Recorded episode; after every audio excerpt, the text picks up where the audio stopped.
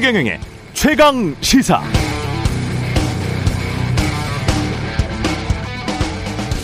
네, 돌이켜 보면 송영길 후보가 어떻게 후보가 됐는지부터 명확치 않아 보였습니다. 국민의힘은 당원 투표 50%, 여론조사 50%라는 원칙 아래 후보자 공천부터 별 잡음 없이 진행됐지만 더불어민주당은 이게 전략 공천인지 공천 배제인지 자천인지 타천인지 당내 어떤 세력들이 밀고 당기다가 엄격결에 서울시장 후보가 된 건지 공천 과정부터가 불투명하게 보였습니다. 민주당의 후보자 경선을 위한 시행 세칙을 봐도 이게 무슨 말인지 모르겠어요. 모호하기 짝이 없습니다. 권리당원 투표와 안심번호 선거인단 투표를 50대 50으로 한다고 해놨는데 자세히 들여다보면 안심번호 선거인단 투표가 일반 여론조사 50%와는 다릅니다. 안심번호 선거인단이 되려면 ARS 공모에 먼저 응해야 되고요. 그리고 더불어민주당 지지층이거나 무당층이어야 합니다. 질문이 생길 수밖에 없죠. 자, 이렇게 해서 일반 여론이 제대로 반영될까? 공청 과정에서 그게 의문이고 두 번째는 이렇게까지 복잡하게 하는 이유가 뭔가 이게 궁금합니다. 혹 이렇게 해야 민주당 내부의 현재 기득권 지키기가 편해서인가요? 답은 더불어민주당이 잘 알고 있을 것 같습니다. 네, 안녕하십니까. 6월 3일 세상에 이익이 되는 방송 최경령의 최강시사 출발합니다. 저는 KBS 최경령 기자고요. 최경령의 최강 시사 유튜브에 검색하시면 실시간 방송 보실 수 있습니다. 문자 참여는 짧은 문자 50원, 긴 문자 100원 이들은 샵 9730 또는 유튜브 무료 콩 어플 많은 이용 의견 부탁드리겠습니다. 오늘 인터뷰 6일 지방선거 결과 평가 계속해 보겠습니다. 국민의힘 김기현 전 공동선대위원장 만나보고요. 더불어민주당 강기정 광주시장 당선자 당선인 만나보겠습니다.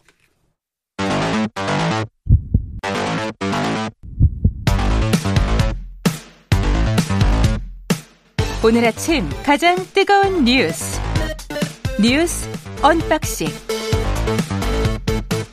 자 뉴스 언박싱 시작합니다. 민동기 기자 김민아 평론가 나와 있습니다. 안녕하십니까? 안녕하십니까? 예, 국민의힘 이겼지만 오만하지 않고 겸손하게 받들겠다. 겸손 모드로 가는 예. 것 같습니다. 이준석 대표는 겸손한 자세로 일해 나가도록 하겠다 이렇게 얘기를 했고요. 권성동 원내대표도 이번 지방선거 결과는 우리가 잘해서 받은 성적표가 아니라 앞으로 더 잘하라는 민심의 채찍질이다 이런 점을 강조를 했는데요. 아, 지금 국민의힘은 2년 뒤 총선을 좀 대비를 하- 지금부터 하는 것 같습니다. 그렇죠. 당 혁신위원회를 설치하겠다고 밝혔고요. 이 혁신위에서는 이준석 대표가 도입한 공직 후보자 기초 자격 시험이라든가 당내 경선 모바일 투표 등의 보완 방안이 논의가 될 것으로 보이고요. 혁신위원장은 최재형 의원이 맡을 것으로 보입니다. 아, 하지만 권성동 원내대표는 민주당을 향해서는 조금 목소리를 냈습니다. 여야 협치를 위해 1년 전 민주당이 약속한 대로 법사위원장을 국민의힘에 돌려줘야 한다 이런 얘기를 했고요. 아, 특히 법사위원장을 국민의힘이 맡기로 한 약속을 만약에 지키면 후반기 원 구성은 일사천리로 진행이 될 것이다 이렇게 얘기를 했고 후반기 원 구성에서 인사청문회를 해야 할 게 네 군데가 있는데 이 인사청문회를 통해 새 정부 내각 인선을 완료시켜 줘야 한다 이렇게 얘기를 했습니다. 일단 이제 자세를 낮추고 오만하지 않겠다. 어, 이 결과가 오히려 이제 두렵다. 이렇게 이제 얘기하는 것은 저는 참 뭐 있어야 될 태도라고 보고요. 이번 지방선거에 드러난 표심도 음. 뭐 지금 권성동 원내대표가 얘기를 했지만 국민의힘이 정말 잘하고 있어서 뭐 이렇게 승리를 안겨줬다라는 게 아니라 더불어민주당이 너무 이 어, 앞뒤가 없고 이렇게 됐기 때문에 음. 그래서 이제 좀 반사이익을 본 측면이 분명히 있는 거지 않습니까? 예. 그렇기 때문에 국민들에게 이렇게 얘기를 하는 게 정말 이제 합당한 태도이다. 이렇게 그렇죠. 생각을 하고요. 그리고 이제 이 당 혁신위를 설치해서 혁신을 이제 계속 이어가겠다라고 하는 메시지도 저는 참 좋은 얘기라고 생각을 합니다. 근데 이런 부분은 있어요. 두 가지인데 첫 번째로 이제 오늘 한국일본과 사설을 보면은 이런 이제 어 혁신위원회가 추진하는 방안이 지금 보면은 결국은 2년 뒤 총선에서 이기기 위한 것들을 논의하는 거잖아요. 당 혁신이라는 게 예. 그래서 뭐 공천에서의 새로운 어떤 방안을 도입한다든지 음. 이런 것들을 얘기를 하는데 그 이것 이상의 어떤 이 전반적인 어떤 우리 정치를 좀 바꿀 수 있는 긍정적인 방향으로 예. 그러한 정치 개혁 이슈를 다뤄야 되는 거 아니냐 그렇죠. 이런 얘기 나오는데 이준석 대표는 오히려 그런 것들이 사실 좀 공허한 약속이었다라고 평가를 하는 부분이 있거든요. 오히려 음. 이제 좀, 어, 좀 훌륭한 사람들이 더 원내에 진입을 하는 것으로 이제 정치 개혁을 할 수 있다라고 믿는 것 같은데 그것만으로는 이제 어, 잘 안 될 것이다. 그래서 좀 어, 여러 가지 제도 개혁이나 이런 것들을 논의해야 된다라는 지적에 귀를 기울였으면 좋겠고 그리고 두 번째로 이런 걸 하면은 또 이 평론가 그다음에 여의도 주변 사람들이 이제 좀 이제 뭐랄까요 수준 낮은 그런 또 해석을 하기 시작합니다. 이준석 대표는 어떤 생각을 하고 혁신회를 지금 주장하는 것일까? 왜냐하면 지방선거 전에 이제 이준석 조기 사퇴론 뭐 이런 것도 있고 이랬어요. 왜냐하면 예. 당 윤리위에서 그 다루는 건이 있기 때문에 징계 건이 음. 지방선거 이후에 나오 그 결과가 나오면은 이준석 대표가 뭐 어, 그걸 의식해서 어떤 행보를 하지 않겠느냐라는 게 임기가 있었는데 언제까지죠? 내년 1년 정도 남았습니다. 1년 정도까지 1년 네. 정도 남았죠. 그렇습니다. 예. 그렇게 될 경우에는 이제 좀 임기를 채우지 못할 것이다라는 얘기도 나왔는데 지금 혁신위를 만들고 다음 총선의 공천에 영향을 미치는 것까지도 지금 하겠다는 거니까 아 이것은 이준석 대표가 임기를 채우고 앞으로도 계속 이 당권을 가져가겠다는 거구나 이렇게 주변에서 이제 해석을 하거든요. 음. 그래서 이런 해석도 있다. 즉 어, 혁신위의 이제 어떤 의도나 이런 것들에 대해서는 다양한 해석이 나온다라는 거고요. 그다음에 법사위원장 문제는 민주당에서도 이제 선거를 크게 졌기 때문에 법사위원장은 좀 양보해야 되는 거 아니냐라는 기류도 있습니다. 예를 들면 조홍천 의원이나 이런 사람들은 그 얘기를 하는데 그런 것도 좋은 것 같고 다만 거기에 대해서는 어 여당도 이 협치를 또 해야 되지 않습니까? 예. 이런 이제 어 지방선거의 압승이라는 게 앞으로 국민의힘이 마음껏 해보시오라기보다는 잘 해보시오라는 거니까 음. 협치를 하기 위해서는 쟁점 일부에서는 또 양보해줘야 될 필요성도 있어요. 예를 들면은 지난번에 이제 검찰 수사권 축소 법안은 어쨌든지 간에 처리를 했기 때문에 후속 조치는 어쨌든 필요한 거잖아요. 예. 여러 논란이 있었습니다. 예. 그렇다면 이제 사법개혁 특위나 이런 부분에서 일정 부분 어, 협의를 해가지고 결론을 내는 것도 필요하겠다. 좀 이런 방식으로 음. 선거 이후의 국면을 여야가 참- 생산적으로 잘 나갈 수 있는 모습을 국민들에게 보여드려야 된다. 그런 생각이 좀 들었습니다. 그러네요. 정치 현안들이 앞으로 뭐 굉장히 많군요. 예, 총선 전까지도 그렇고. 근데 이제 국민의힘이 저렇게 그 겸손 모드로 나오는 거는 참 잘하는 것 같고 생각을 해보면 한국 정치가 정말 급박하게 변하는 것 같아요. 2018년 한 불과 한 4년 전에 민주당 20년 집권론 그런 거 이야기를 했었고 그렇죠. 2018년이 총선 때였었잖아요. 그렇습니다. 그 총선 때 거의 뭐 180석 가까운 압도적인 다수를 차지를 했고 그때 생각을 해보면 민주당은 정말 거의 뭐 20년 집권할 것처럼 그렇게 느껴졌거든요. 근데 불과 4년 만에 연패를 지금 당하고 있잖아요. 그렇습니다. 예. 근데 2018년 때 총선 때도 음. 그 총선 끝나자마자 바로 나왔던 얘기가 오만하지 말아야 그렇죠. 된다. 그렇죠. 겸손 모드로 가야 된다. 그리고 실제 민주당이 그렇게 하겠다라고 얘기도 했었습니다. 근데 실제 그렇게 뭐 하겠다 말은 그렇게 하는데 시스템이 뒷받침되지 않으면 제가 오프닝에서도 말씀드렸습니다만은 이거 안심선거 관리인단이 되려고 해도 어 민주당의 당원이나 권리당원 되는 것만큼 굉장히 신경을 써야 되는 그렇죠. 민주당 당원에 준하는 사람들이 투표를 하게 하는 그런 제도인 것 같아요. 제가 이렇게 곰곰이 보다 보니까. 근데 이렇게 복잡하게 만들어 놓고 혹시 자기 사람, 뭐 당협위원장이 대의원이랄지, 뭐 대의원의 친척들이랄지 자기 사람들을 심어서 투표를 하려고 했던 것 아닌가. 그리고 그런 식으로 폐쇄적으로 운영되어 왔던 게 아닌가. 그런 어떤 기초 단위 그 그런 데부터 점검을 하지 않으면 그게 이제 시스템이거든요. 그렇죠. 근데 그렇지 않으면 이게 다양한 목소리들이 나와서 민주당 이게 지금 국민의힘보다도 못한 거예요. 여론 여론 조사는 이게 그러니까 저가는 과정이 당연한 거죠. 공천 음. 과정이라는 게 공천 음. 제도라는 게 악용하려고 마음을 먹으면 그렇죠. 또 얼마든지 또 악용을 할 수 있는 부분이 있어요. 쭉 그렇지, 보면은. 그렇지. 하지만 예. 그런 악용이 된 것들을 계속 업데이트해 나가면서 그럴 수 있는 방법들을 줄여가는 건 필요한 거거든요. 비록 이제 국민의힘의 공천 제도도 예. 사실 그것도 뭐 비슷한 이 빈 구멍들이 있었지만 음. 이준석 대표가 뭐 이것도 물론 산만 논란이 있죠. 뭐 시험을 보게 한다든지. 근데 어쨌든 그 시험을 보자라고 한 것도 그런 이 공천 제도가 악용된 거에서 일어날 수 있는 폐해를 줄이고자 하는 또 그런 선의도 있는 거거든요, 사실. 그렇죠. 그렇게 그런 방식으로 공천 제도가 악용돼 가지고 뭐 일종의 조직 동원이나 이런 게 되다 보니까 음. 너무 자격이 없는 사람들이 기초의원이 되고 그러지 않느냐 라는 반론을 하면서 이 제도를 도입하겠다라고 얘기를 하는 거니까. 기준뿐만이 아니고 뭐 지자체장이랄지 그렇죠. 그렇죠. 독식하고 있는 지역에서 마음대로 공천을 해버린다 할지 뭐 이런 것들이 계속 지역 언론에서는 나오고 있는 거거든요. 그렇죠. 예. 그래서 계속 제도를 바꿔가면서 혁신의 의지를 보여주는 것이 중요하지 완벽한 제도를 향해서 가는 게 중요하지 지금 당장 완벽한 제도를 만들어야 되는데 그건 불가능하다. 그냥 이렇게 얘기만 하면은 그건 안 된다는 거죠. 민주당 비대위원들은 총 사퇴를 했고 새 지도부를 구성을 한다고 하는데 민주당 그 두 달 동안 앞으로 전당대회 전까지 이게 뭔가 정리될까요? 어떻습니까? 일단 연이은 선거 패배 이유를 좀 분석을 하고요. 음. 당 혁신 방안을 논의하는 움직임이 아마 본격화될 것으로 보입니다. 일단 민주당은 오늘 당무위원, 국회의원 연석회의를 열고 당의 진로를 논의할 예정인데 어제 초선 의원 8명이 국회에서 기자회견을 열었거든요. 지체 없이 의원총회를 소집할 것을 지도부에 요구한다. 이런 입장을 내놓기도 했습니다. 근데 지금 분위기가 그렇게 좋지는 않은 게 당 내에서는 이재명 책임론이 이제 어제부터 이제 제기가 되기 시작을 했는데요. 예. 이낙연 전 대표도 SNS에 대선을 지고도 아무 일도 없었던 것처럼 지방선거를 치르다 또 패배했다. 음. 책임자가 책임지지 않고 남을 탓하며 국민 일반의 상식을 행동으로 거부했다.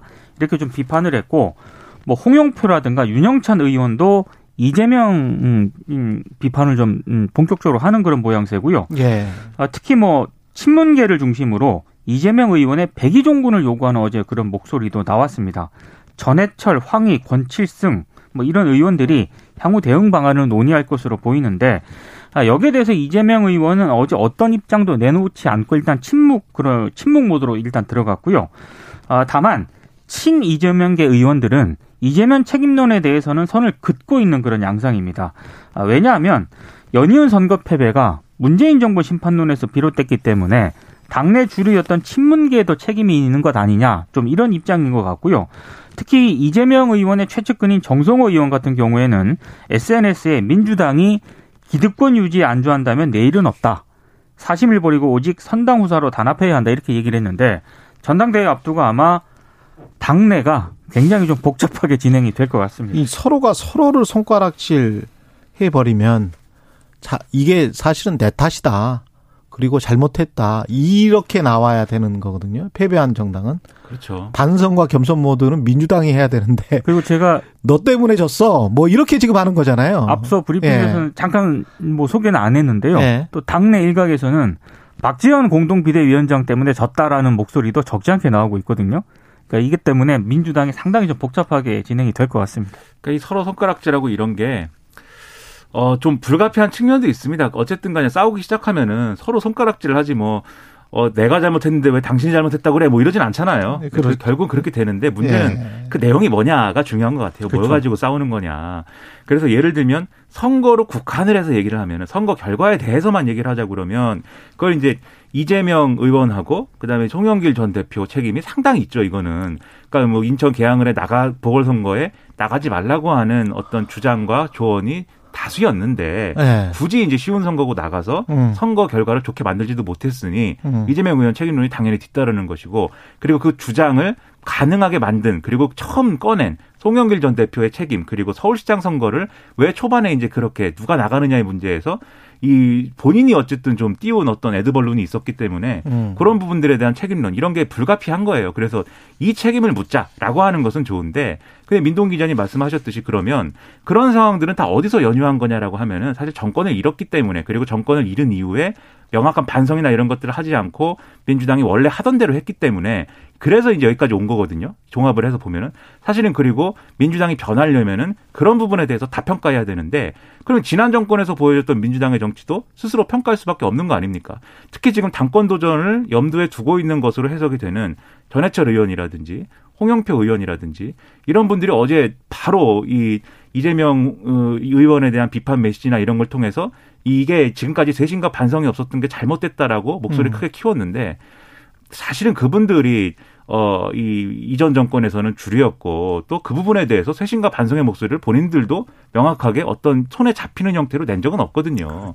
그래서 사실은 이런 싸움을 하려면 민주당이 어디로 가야 되는지 어떻게 변해야 되는지에 대해서 최소한 공통 분모를 합의를 해야 됩니다. 그러고 나서 음. 그걸 더 잘하기 위해서는 내가 더 낫다 이 경쟁을 해야 되는 거거든요. 그리고 예. 민주당이 어디로 가야 된다라는 거는 박지원 정동 비대위원장이 사실 어, 이 시점과 형식은 뭐 이 부적절한 면이 있다고 말씀도 수차례 드렸습니다만 내용에 있어서는 잘 정리를 해놨어요. 음. 특히 팬덤 정치에 대한 비판 이런 거 있지 않습니까? 예. 팬덤이 잘못됐다는 게 아니고 음. 그걸 이용하고 거기에 편승하고 그것 그거 그것에만 따라가면서 거기에만 의존하는 그렇죠. 정치죠. 그러면서 자기 자기 정치의 안위만 따지는 그런 그렇죠. 비겁한 정치가 잘못된 거잖아요. 예. 그런 것들을 고치자라고 하는 거에 대해서는 최소한의 합의, 최소한의 공감대를 갖고 전당대회 얘기를 했으면 좋겠고 음. 지금 얘기대로 하면은 이재명 의원이 무조건 전당대회 안 나가면 다 해결되는 거거든요. 그렇지. 근데 그렇지 않지 않습니까? 손쉬운 방법이죠. 그건. 맞습니다. 팬덤 정치를 오히려 정치인들은 활용해서 어떤 총화로 만들어서 그 최대 합을 구하는 그런 정치가 돼야 되는데 팬덤 정치만 이용한 다음에 나머지는 배제시키는 정치가 민주당 정치 에 몇년 동안 지속된 정치가 아닌가 그런 생각이 들어요. 그러니까 마이너스 정치를 계속 지금 내부에서 하고 있기 때문에 계속 이런 식으로 가면은 계속 마이너스가 될 수밖에 없을 것이다. 그렇습니다. 예. 그런 생각이 좀 들고 관념과 당위의 정치도 너무 좀 심했었다. 맞습니다. 예. 그래서 실리와 민생의 정치 쪽으로 어떻게든 방향 전환을 해야 되고 그 거기에 맞는 관념과 당위 그렇죠. 그러니까 실리와 민생에 맞는 관념과 당위를 새롭게 정립해야지만이 방향 설정이 될 것이다. 지금 현재의 관념과 당위는 지나치게 관념적이다. 그래서 국민들이 그거를 원치 않는다는 게 이미 드러났다 두 번의 선거에서. 그러니까 사실 예. 논의를 할 때요.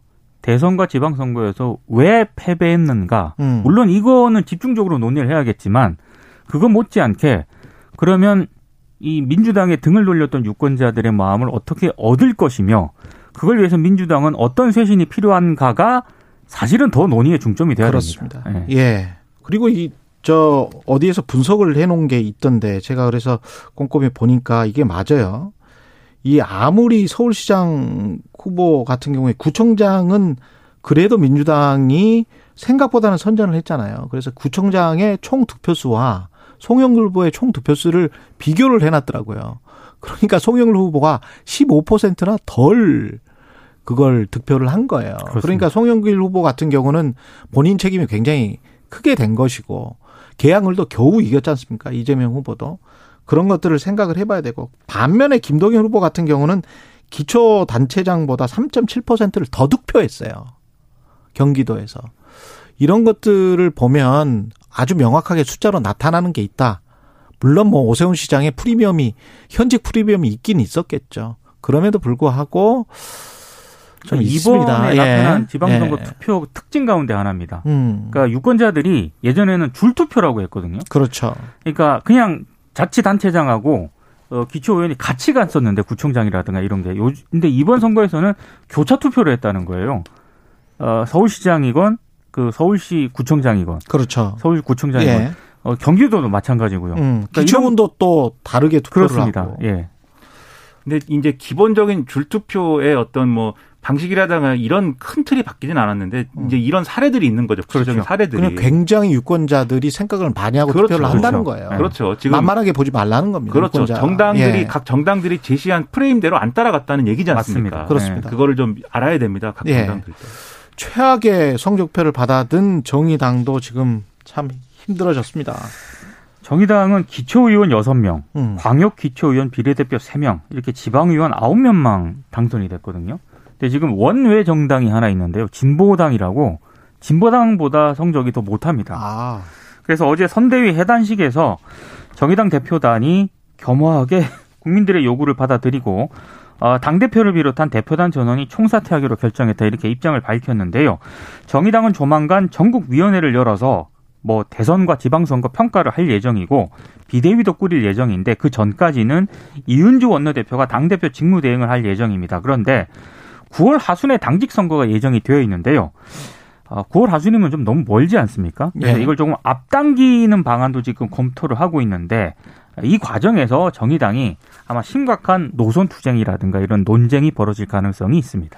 그러니까 지난 정권을 쭉 거치면서 정의당이 어 그러니까 이런 위기에 닥쳤을 때 아 우리가 이렇게 간 건 잘못했고 이렇게 갔어야 됐다 라는 것들이 일정 부분 합의가 돼야 그 방향으로 그럼 어떻게 갈지에 대해서 한번 겨뤄봅시다 뭐 이런 얘기가 되는데 뭐가 잘못됐고 어디로 가야 되는지 자체가 지금 합의가 좀 불가능해요. 지금 정의당 구조가. 예. 그러다 보니까 이런 어려움들은 앞으로도 계속될 것 같은데 그런 면에서 사실 이제 상당히 이제 어쨌든 어 이 진보 정당이라는 거에 명맥이 어쨌든 이어져 오고 있는데 그렇다라고 하는 것은 유권자들이 최소한의 어떤 거대 양당 말고도 진보 정당이 하나쯤 있어야 되지 않을까라는 생각들을 해왔다는 거잖아요. 근데 음. 그게 점점 옅어지고 있는 최대의 위기에 지금 내몰려 있는 상황이거든요. 예. 현명하게 극복을 해야 되는데 음. 솔직히 말씀드리면 어떤 방법을 해야 된다라고 제시하기조차 어려운 상황이어서 참 여러모로 이제 좀 유감스럽습니다. 예. 김동연, 이재명, 안철수 뭐 여러 사람들이 선거법 위반 혐의로 검찰에 입건이 됐고요. 예. 수사할 것 같고요. 네. 지방선거 사범 1,003명을 입건해서 32명을 기소하고 93명을 불기소 처분했다고 대공이 밝혔는데요. 878명에 대해서는 계속 수사 중입니다. 근데 말씀하신 것처럼 당선인 중에는 김동연 경기지사, 박완수 경남지사 당선인을 포함해서 광역단체장 3명이 수사를 받고 있고요. 조희연 서울시 교육감 당선인을 포함해서 교육감 6명, 기초단체장 39명도 선거법 위반으로 입건이 됐습니다. 그리고 보궐선거와 관련해서도 이재명, 안철수 의원을 포함해서 한 3명, 3명을 포함해서 41명이 검찰에 입건이 됐고, 어, 좀, 어, 지금 그 경찰이 모든 선거 사건을 입건 단계에서도 검찰에 통보를 하지 않았습니까? 예. 근데 지난해 1월 수사권 조정 이후에는 경찰이 수사를 개시해도 검찰에 통보하지 않고 있습니다. 예. 음. 요게 좀 다른 점입니다. 그러니까 이게 지금 어 이 선거 과정 특히 지난 대선까지 다 포함해 가지고 예. 그 조희연 교육감 건은 그 이전 건도 이전 있는 건. 거잖아요. 예. 그래서 이런 것까지 다 포괄하면은 고- 서로 고소 고발도 하고 뭐 이래 놓은 것들이 있기 때문에 이게 좀 어쩔 수 없는 부분이 있습니다. 그래서 검찰이 당연히 수사를 해야 되는 건 뭐 당연한 건데 예. 어쩔 수 없다는 걸 말씀드리는 이유는 또 뭐냐면 이 선거법 이 선거법 위반 사건의 경우에는 올해 말까지 해야 되잖아요. 또 그렇죠. 그러다 보니까 속도를 내야 되는 상황인데 음. 혹시라도 이게 뭐 정치적인 오해나 이런 것으로 번지지 않도록 하는 이제 수사기관들의 좀 어떤 그런 이제 합리적인 수준에서의 수사 수사들이 필요한 것 같고 근데 이게 또 제가 볼 때는 이상한 방향으로 논쟁이 확정될 가능성도 있어요. 왜냐하면 검찰이 수사권 조정이나 이런 것들을 의식해서 지금 또 걸려 있는 수사들이 있잖아요. 대장동 관련한 거, 그다음에 무슨 뭐 성남 맞습니다. FC 관련한 거 그 외에 정치적인 사건들 이런 것들이 쭉 걸려 있고 음. 여기에 더해서 일부 기업사나 이런 것도 있거든요. 지금 예. 이런 게 만약에 한꺼번에 막 불어닥치게 되면은 어제 조금 말씀드렸는데 사정정국이다 뭐 이런 얘기 나올 거기 때문에 음. 이런 부분에 대해서도 제대로 잘 준비를 해갖고 메시지를 각 정치 세력들이 국민들이 오해하지 않도록 이것이 국민적인 어떤 갈등이 되지 않도록 잘 관리하는 것이 지금 필요합니다. 참 쉽지 않은 일입니다. 네, 예. 그렇죠. 예. 법무부는 연일 충성 경쟁을 벌이고 있다는데 이 무슨 이야기입니까? 그러니까 지난달 예. 27일 공식 인스타그램 계정이 있거든요. 여기에 손글씨 릴레이 이벤트를 연다는 공지를 올렸는데 여기에 한동훈 장관 취임사 일부인 정의와 상식의 법치, 미래 번영을 이끌 선진 법치 행정 문구를 손글씨로 써서 사진을 찍은 다음에 인스타그램에 공유를 하면은요. 어, 사람들 중에 추첨을 해가지고 백화점, 제과점, 편의점 상품권을 준다는 그런 내용입니다. 근데 여기 이제 이게 계정에 올라오고 나서 예. 아니 뭐 법무부 공식 계정이 한동훈 장관 팬카페냐 이렇게 비판이 제기가 되니까 법무부가 어제 손글씨 행사를 중단을 했거든요. 중단한다고 공지를 했습니다. 근데 이제 법무부 입장은 이렇습니다. 이게 박범계 전 법무부 장관 때 계획이 된 건데 그때 왜 그걸 했냐면은 법무부가 인스타그램 계정을 만들었는데 아. 팔로워가 워낙 없다 보니까 없다. 그래서 손글씨 이벤트 행사를 계획을 한 것이다. 그런데 음. 광고 대행업체가 원래 박범계 전 장관의 취임사 문구인 공존의 정의를 시안으로 제출을 했는데 음. 장관이 바뀌면서 한동훈 장관의 취임사 문구를 사용을 한 것이다. 이렇게 해명을 하고는 있습니다. 음. 이런 거를 하지 말았으면 좋겠어요. 어느 정거리든 누구든 간에 장관이 뭐 제, 제시한 무슨 뭐 그거를 뭐왜 송글씨로 왜 써야 됩니까? 장관이 아니라 대통령이 얘기한 거라도 마찬가지잖아요. 네. 이게 뭐 조선시대도 아니고. 2022년 가끔 뭐. 나무 보면 기념수 있고 기념석 있고 뭐 이렇잖아요. 조국의 평화 번영을 위해서 뭐 이렇게 하면서 1985년 몇 월 며칠 뭐 이런 거 있지 않습니까? 근데 그거 85년이잖아요. 지금 2022년입니다. 네. 그러니까요. 저, 우- 저 우리 집은 가운도 없습니다. 심지어 가운도 없는 집이 대다수일 텐데 이거 좀 이상합니다. 이런 거. 예. 그 이런 거를 한다고 그리고 인스타그램에 이걸 올린다고 네. 법무부의 인스타그램 팔로우가 늘어날 것이라는 그 꼰대적인 발상. 야, 정말 대단, 대단합니다. 대단해요. 이해가 안 예. 됩니다. 그리고 예, 이걸 또 손글씨를 해서 인스타그램에 올리면 법무부의 계정 팔로우가 늘어날 것이다. 이건 엄청난 생각인데. 궁금한 거는 여기 이걸 했을 때 예. 실제로 뭐 중단됐으니까는 모르는 거지만 하면은 현직 검사들이 많이 참여했을까요? 의문입니다. 또 선배 검사들, 그러니까 한동훈 장관보다 선배 검사도 있을 수 있는데 예. 했을까요? 뭐 상당히 의문입니다. 자, 여기까지 하겠습니다. 뉴스 언박싱 민동기 기자 김민아 평론가였습니다. 고맙습니다. 고맙습니다. KBS 일라디오 최경영의 최강시사 듣고 계신 지금 시각 7시 45분입니다. 공정, 공익, 그리고 균형. 한 발짝 더 들어간다. 세상에 이익이 되는 방송. 최경영의 최강 시사. 네, 경남 밀양 산불 오늘로 나흘째 이어지고 있습니다. 산림 당국은 확산을 막기 위한 방어, 방화선 구축에 주력하고 있는데요. 밀양 산불 현장에 가 있는 녹색연합의 서재철 전문위원 연결돼 있습니다. 안녕하세요. 네 네, 안녕하십니까? 예, 지금 저 가 계셨다가 지금 철수를 해 있는 상황입니까? 어제 네, 밤에 저녁에- 철수하셨어요? 네 네, 오늘 저희가 또 낮에부터는 울진 산불 피해지 조사가 있어서, 아, 그렇군요. 네네, 밤에 이제 저녁 9시, 10시 상황까지는 체크를 했는데요. 예. 지금 진화율 한 90% 되고요. 그리고 KBS 지금 보도를 보니까 92%라고 나와 있네요. 네, 대략 다- 90% 내외고, 예. 아침에 이제 관건은 지금 이번 산불 이렇게 장기화돼 있던 결정적인 그 이유가, 예. 아, 사실은 발생 이틀째 오전에 그 산불을 잡지 않겠냐 기대를 했는데 예. 어, 6월 1일 선거 당일이었죠. 산불 발생 이틀째 오전에 아, 어그 헬기를 집중시켰는데 예. 연기가 워낙 커져가지고 연기가 커져서, 예. 아, 네네. 이번 산불도 울진 산불에처럼 특히 그 불에서 뿜어내는 그 연기가 상당했습니다. 아.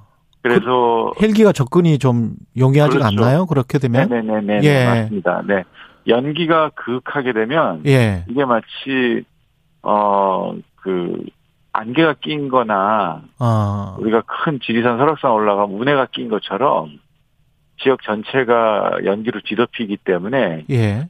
진화 헬기가 기동을 할 수 없습니다. 그 진화 헬기 입장에서는 뭐 전설줄이나 이런 거에 걸릴 수도 있고 뭐 여러 가지 안전사고의 우려도 있고 뭐 그런 것 때문에 그런 거죠? 네네 헬기는 일반 비행기와 다르게 예.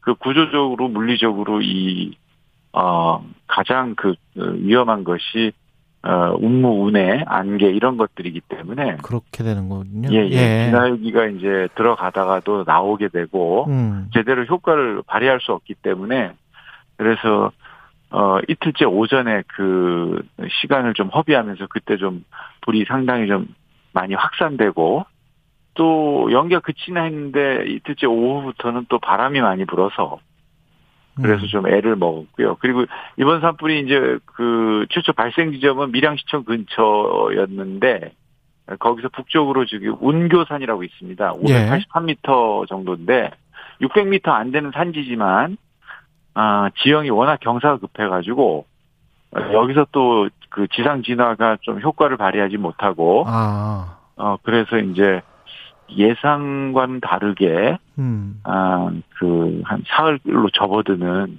이런 양상인데, 그나마 다행인 거는, 오늘은 대체적으로 지금 현재 아침 상황에서 예. 어, 출동하는 헬기 기장님들이나 아니면 지상 진화대원들의 이야기가, 어, 오늘 오전에 주부를 다 잡지 않겠느냐. 아, 다행이네요. 예. 네, 다행인 것 같습니다. 현재까지 피해 규모는 어느 정도나 됩니까? 이게 산불 영향 구역이 752헥타라고 지금 보도가 돼 있는데 대략 750헥타인데 끝나면 예. 이제 불- 산불이 끝나면 요즘은 지상으로 들어가거나 아니면 드론을 통해서 정확한 피해 면적이 환산되는데요. 예. 현재로서는 한 750헥타 정도로 보시면 와. 될것 같고 예. 문제는 어그 피해 면적도 면적인데 예. 이게 지표화로 땅바닥을 소위 이제 타면서 들어간 지표화였지만 음.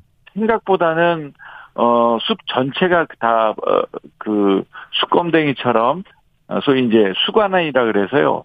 어 나무에 밑만 탄 게 아니라 나무 전체가 아. 피해를 입은 어제 오후에 이제 일부 그 헬기가 들어가지 않고 그 다음에 이제 완전히 연기가 사라진 곳을 어 드론을 통해서 이제 함께 조사하는 여러분들과 이렇게 관찰을 했는데 예. 어 그 수거하나 피해가 예상보다는 좀 컸던 것 같습니다. 아, 그래서. 피해 예. 면적이 지금 어 어, 우리 산림으로 국한했을 때 음, 예. 숲의 피해는 좀 예상보다 좀 크지 않겠나 이렇게 보고 그럼 그 어. 나무들은 완전히 죽, 죽는 건가요?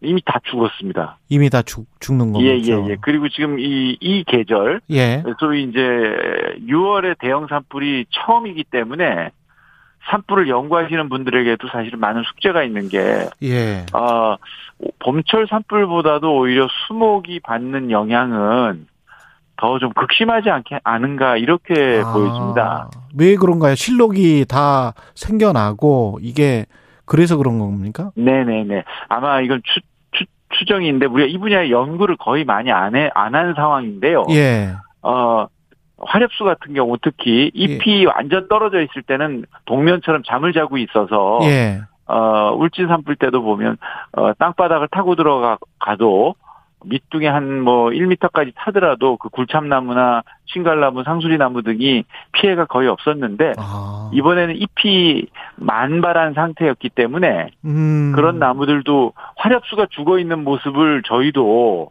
어, 이렇게 보기 볼 상황이 없었는데 음. 어, 화렵수가 완전히 잎, 잎을 다, 어, 그, 틔운 상태에서, 어, 불을 먹고, 지금 죽어 있는, 그래서 마치 가을 다 품는 것처럼, 아이고. 화렵수가 누렇게 죽어 있는 모습이 지금 생생하게 보이고 있습니다. 그 여름철 대형 산불이 지금 아주 이례적이라고 말씀하셨는데 이게 기후 변화 때문에 그런 겁니까? 어떻게 보세요? 그렇죠. 이건 기후 변화 이- 이외에는 설명할 길이 없고요. 예. 그리고 뭐, 이미 국제사회에서 산불이 기후 위기의 대표적 재난이라는 걸 아주 여실히 보여줬던 미국의 캘리포니아 산불, 예, 그렇죠. 호주 산불이 전부 한여름에 어. 뜨거운 고온 건조한 상태에서 발생을 했습니다. 우리도 그러면 그렇게 비슷하게 간다는 거예요. 이미 온 거라고 저희는 보여지는데요. 예. 어, 대한민국에서 산불을 기록해서 데이터화한 것이 지난 1986년부터인데 예. 기록의 6월의 대형 산불은 이번이 처음이었고요. 예.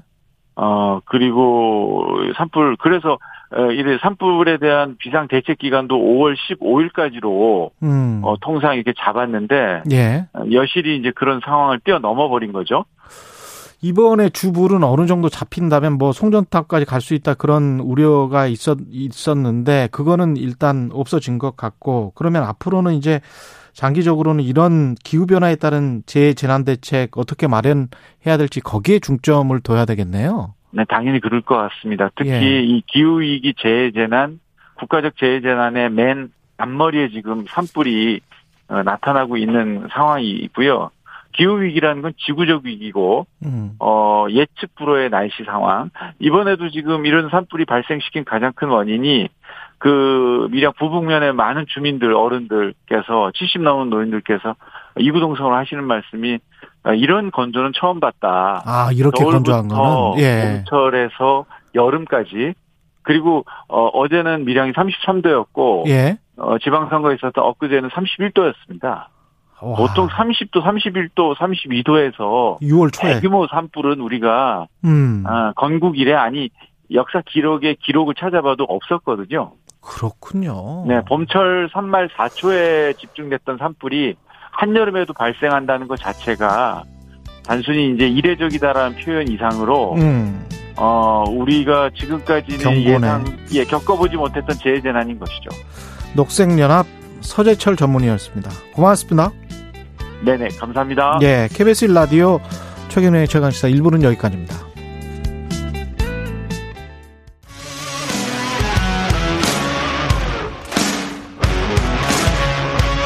오늘 하루 이슈의 중심 최경영의 최강 시사. 네, 6일 지방선거 5년 만에 정권 교체로 여당이 된 국민의힘 압승으로 막을 내렸습니다. 잘해서 받은 성적표가 아니라 더 잘하는, 더 잘하라는 민심의 채찍질이다. 한껏 몸을 낮추고 있는 여당에서 나오는 목소리들인데요. 오늘은 국민의힘 김기현 전 공동선대위원장과 이야기 나눠보겠습니다. 안녕하세요. 네, 반갑습니다. 김기현입니다. 예, 광역 기준으로 12대 5, 국회의원 보궐선거로는 5대 2. 만족할 만한 결과십니까? 저희들은 기대를 뛰어넘는 큰 성과라고 생각하고요. 음. 다만 이제 지금 저희들이 뭐 선거 결과를 가지고서 뭐 파티를 하거나 그럴 상황은 아니고 예. 선거는 이미 끝났고 저희들은 여전히 소수 여당입니다. 그러니까 집권 여당으로서 소수당인 이 현실을 감안해서 어떻게 책임지고 잘 국정을 이끌어 나가면서 국민들의 신뢰를 이어갈 것이냐 저희들은 이제 그 과제에 몰두하고 있습니다. 이게 민주당의 참패, 국민의힘 압승 이렇게 단순하게 해석할 수 있을까요? 아니면 또 다른 어떤 해석을 하십니까? 뭐 결과적으로 보면 저희들이 네. 뭐 압승한 것은 사실이죠. 왜냐하니까 시도지사가 완전히 뒤집어서 12대 5로 바뀌었고요. 그렇죠. 기초단체장을 보더라도 145대 63, 그 2.5배 정도 수준이고요. 예. 그 이제 득표 뭐 이게 뭐 그렇게 합칠 수 있는 것이 조금 애매하긴 합니다만은 지난번 대통령 선거 때 0.73% 24만 표 정도 저희들이 졌는데요. 음. 이번 광역 시도지사를 기준으로 해서 보니까 차이가 10% 포인트가 나고 아. 광역의원 비례대표 이제 정당 투표를 하니까 예. 그 정당 투표에서도 10% 포인트가 차이가 나거든요. 아, 그렇군요. 지난번 0.73하고 비교해 보면 굉장히 큰 차이다. 그것도 한 석 달 되었지 않습니까? 예. 3개월 사이에 이렇게 큰 차이로 투표 결과가 벌어진다는 것은 분명히 저희들로서는 압승인 것은 맞는데 예. 다만 이제 어 그렇다고 해서 우리가 지금 이것이 우리가 잘했다고 과연 할 수 있는 것이냐 어. 그건 아니다. 잘 하라고 하는 저희들이 그동안 계속 선거 과정에서 말씀드렸던 것이 일할 수 있게 조금 도와주십시오 국민 여러분 야당이 계속 발목을 잡아서 일을 할수 없습니다. 라고 말씀드리시, 말씀드렸던 것이기 때문에 예. 일 잘하는지 안 하는지 한번 보자. 힘을 실어줄 테니까 잘 해봐라. 잘못하면 다시 회초리 들겠다. 어. 이런 의미로 저희들이 받아들인다. 이렇게 말씀드리고 싶고요. 그런 만큼 저희들은 선거는 다 끝났고 이제는 책임의 시, 시기가 왔기 때문에 음. 저희들 책임 있는 여- 집권 여당답게 무슨 당장 먹고 사는 문제, 경제 문제, 뭐 집값 문제, 일자리 음. 문제, 외교 안보 이거 그 위기 문제 이런 것들이 심각한 과제니까 예. 여기에 매진하겠다 이렇게 말씀드리고 싶습니다. 민주당의 가장 큰 페이는 뭐라고 생각하세요? 상대당 입장에서. 민주당의 가장 큰 피해는 이재명이라고 생각합니다. 이재명이다. 이재명 이제 의원이 음. 되셨습니다만은 이재명 일병 구하기 위해서 당을 버린 것이다. 뭐 이게 제 얘기가 아니고 민주당 민주당 내부에서 나온 얘기더라고요. 예. 자생 당사 이재명 개인 자기가 살기 위해서 당을 버렸다. 뭐 자생 당사 이런 용어가 있었는데 어. 처음 제가 선거를 시작하기 전에 선거 운동이 시작되기 전에 그, 그 일간지하고 인터뷰할 때도 이재명 후보를 공천한 것은 민주당에게 엄청난 패착이 될 것이다 그랬는데 음. 결과적으로 저는 그것이 패착의 제 1호 요인이라고 생각하고요. 예. 그리고 이제 뭐 김포공항 같은 이슈들도 계양구에 출마한 이재명 후보가 위기에 몰려서 음. 이 지지율이 추월당했다라는 보도가 난 직후에 김포공항 이슈를 갑자기 던지고 나온 것이거든요. 예, 예. 그, 그 부분에 대해서 김포공항을 폐지하겠다는 데서 전국 선거에는 분명히 민주당이 악영향을 미쳤다고 보고 있고요. 음. 결과적으로 보면 이재명 일병 구하기를 했는데 물론 당선은 되었다고는 하지만 이게 뭐 상처뿐인 패배이다. 예. 상처뿐인 영광조차가 아닌 상처뿐인 패배이다. 민주당이 그 점에서는 아마 큰 하지- 하지 않았나 저는 그렇게 판단합니다. 경기도는 어 김은혜 후보로서는 이제 아깝게 진 건데 어떻게 보십니까? 저희들로서는 참 그 아깝게 졌고 출구조사에서도 0.6%포인트인가 뭐 이렇게 이긴다고 음. 해서 저희들이 굉장히 고무되었습니다만 결과적으로는 0.15%인가 졌죠. 예. 어떻거나 이거 아쉬운 일이고 뭐 이- 김은혜 후보가 참 최선을 다했다고 하지만 뭐 선거는 진 것이고요. 저희 당이 피한 것은 맞고 저희들은 그 점에 대해서도 의미 있게 겸허하게 받아야 된다 이렇게 생각합니다. 지금 아까 이제 민생, 경제, 부동산 이런 것들이 이제 어젠다가 될 것이다. 앞으로 이런 일을 하기 위해서는 지금 현재 지방 정부 권력이 어느 정도 교체가 됐기 때문에 뭐 경기도는 김동연 후보가 당선자가 됐지만 그럼에도 불구하고 수도권 집값 문제랄지 민생 문제랄지 이런 것들은 좀 잘 풀어나갈 수 있다. 이렇게 그런 여건이 마련됐다. 이렇게 보십니까? 사실 저도 뭐 그 광역시장을 했던 사람입니다만은 예. 광역지자체장이나 뭐 저기 그 뭐 기초 기초 기초지자체장은 말할 것도 없고요. 이런 음. 분들이 그 실질적으로 이게 뭐 입법권을 갖고 있는 것도 아니고 정책 결정권을 가지고 있는 것도 거의 없습니다. 음. 가지고 있는 재량이라고 하는 것이 인허 인허가권 정도 수준이기 때문에 예. 그거를 뭐 자기 재량으로서 뭐 이게 세상을 확 바꾼다는 것은 거의 불가능하고요. 예. 국가의 법률로 국가 재정을 하는 정책들, 국가의 법률로 하는 그런 그 여러 가지 제도들 이런 것들이 어 이 정치를 바꾸는 것이기 때문에 여전히 뭐 지방 지방 권력을 상당 부분 저희들이 이제 어 찾았다 하더라도 음. 여전히 저희들은 국회에서 소수 소수 여당이고 예. 법률을 통과시키거나 예산을 통과시키거나 하는 것에 있어서 많은 부분에 있어서 그 민주당의 협조를 받아야 되기 때문에 음. 저희들은 어, 협치를 계속 더 강화해 나갈 수밖에 없다 하는 것이 현실적 한계입니다. 지금 저 민주당과의 협치를 강조를 하셨는데 지금 당장 국회에 현안 후반기 어, 원구성 협상인데 법사위원장이 핵심 쟁점이거든요. 어떻게 해야 될까요? 사실 법사위원장을 어느 당이 맡느냐는 것은 제가 직접 협상을 했던 당사자 원내대표였던 사람이기 때문에 네. 어, 다 누구보다 명확하게 말씀드릴 수 있는데요. 그 당시에 그 여야 협상을 하면서 윤호중 민주당 원내대표 윤호중이었습니다. 지금 예. 비대위원장 했었죠. 예. 박근 마련까지 여기까지요. 음. 그분하고 같이 합의를 최종적으로 협상을 해서 합의를 했는데 협상 과정에서 법사위원장을 뭐 대통령 선거에서 이기는 정당에서 맡기로 하자 아니다 진정당에서 맡기로 하자 이런 논의까지 있었는데 음.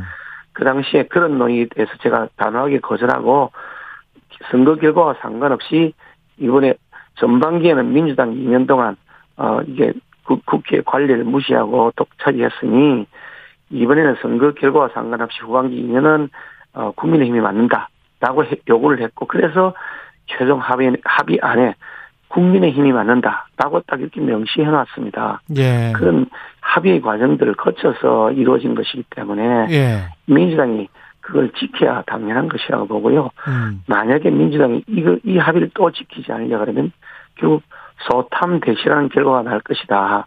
음. 지난번 대통령 선거 3월 9일 날 대통령 선거 마치고 나서 이 대통령 임기가 한한 달, 두 달 가까이 한, 한 달, 두 달여 남았죠. 예.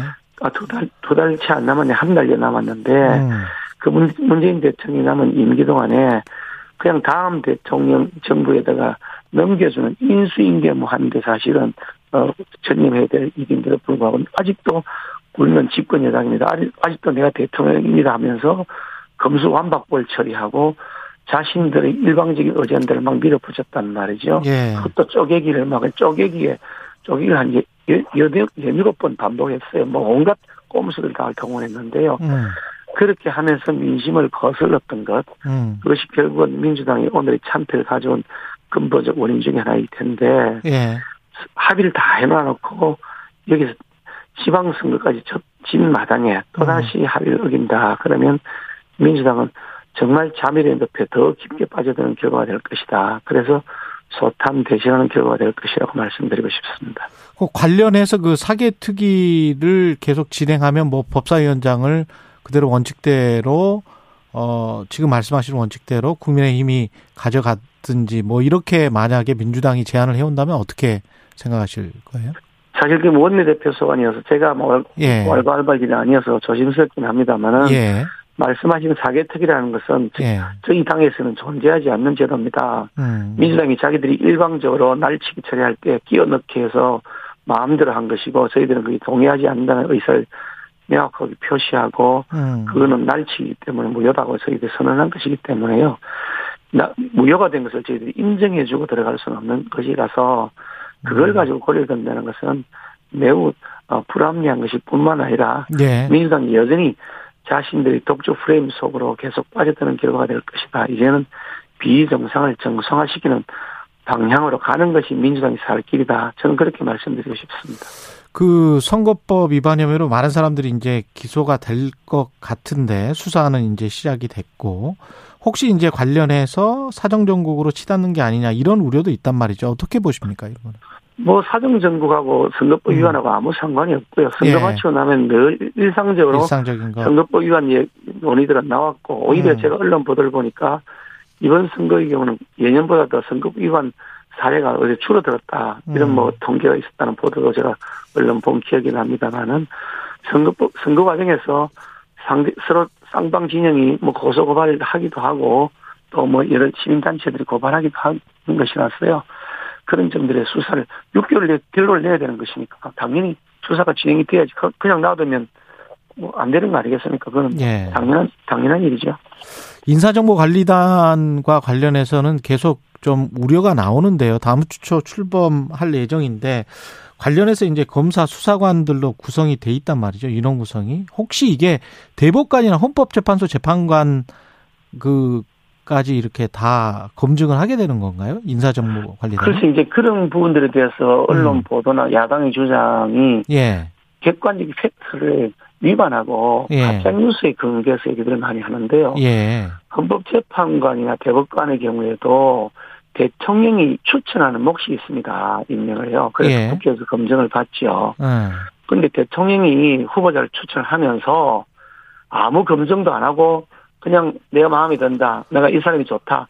이런 식으로 할 수는 없는 거 아니겠습니까? 나중에 인사청문회 관련해서 문제가 되면 검증을 소홀히 했다. 이런 사람을 어떻게 추천했냐 해서 대통령이 직접 타격을 받는데 예. 아, 타격을 받는 거는 그거는 우리에 맡기고 나는 검증 안 하고 내가 마음에 드는 사람 아무나 하겠다. 예. 이 사람이 좋다. 이렇게 한다는 거는 그뭐 책임하기 짝이 없는 거 아닙니까? 지금까지도 그렇게 한- 민주당 정권도 그리 한 적이 없습니다. 예. 아니 그 인사 검증을 안 하고 추천하라. 대통령 추천 몫이 있는데 음. 아니 그러냐 헌법을 바꾸시든지 음. 그러니까 헌법에 추천하게 돼 있는 인물을 추천하는 과정에서 아니 그걸 인사검증을 청와대가 하면 괜찮고 법무부가 하면 안 되는 것인가요?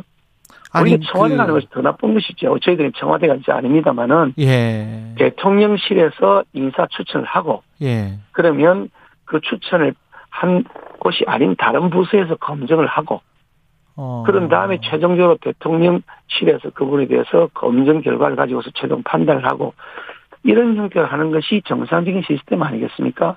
추천하는 것도 대통령실에서 검증을 하는 것도 대통령실에서 최종 판단도 대통령실에서 만약 이렇게 한다면 아이 무슨 대통령의 뜻이 이렇다 그러면 검증하는 팀에서 아무리 뭐라 그래도 야 그거 묵살해 없는 것을 해 추천해 이런 결과가 되지 않겠습니까? 오히려 비정상을 정상화하는 과정이다. 밀실에서 쑥떡쑥떡 하면서 검증을 하는 것인지 안 하는 것인지도 알 수 없고 나중에 국회 인사청문회 과정에서 검증 자료를 내놓으라 그러면 아 그거는 공개할 수 없는 자료다가 숨겨버리고 나중에 대통령 임기가 끝나고 나면 대통령 기록물이라고 해서 대통령 기록물 관리 관리소로 가져가 버리고 그리고 30년 동안 그걸 공개를 안 하고 이런 형태로 하는 밀실에서 이루어졌던 비정상을 공개된 정상화 과정으로 내놓는다. 그런 얘기거든요.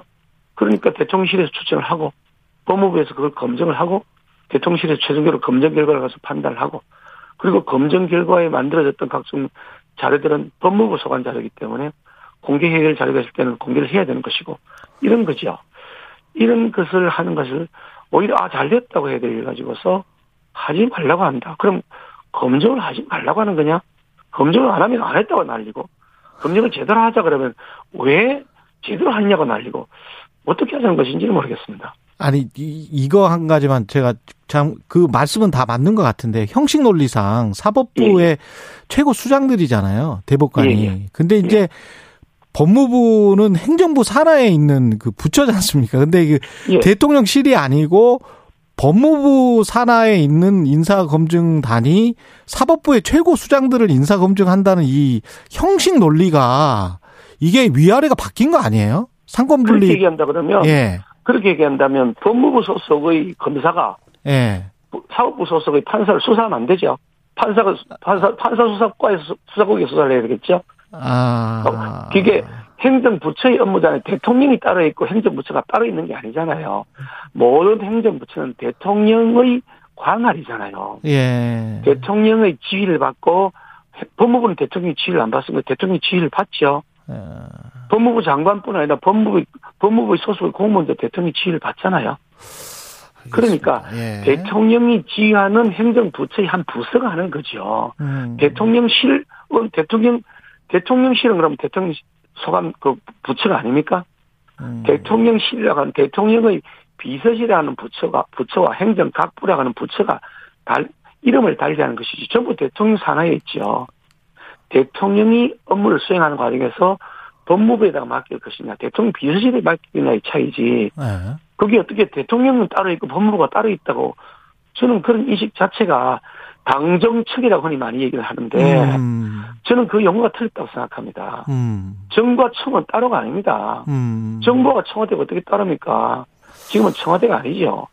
대통령 소관에 있는 행정부처죠. 알겠습니다. 그 관점이 약간 다른 것 같은데 일단 뭐 이거는 나중에 더 논의해 보기로 하고요. 유럽연합 특사 임명되셔서 가시는데 가장 중요한 현안은 뭔가요? 마지막으로.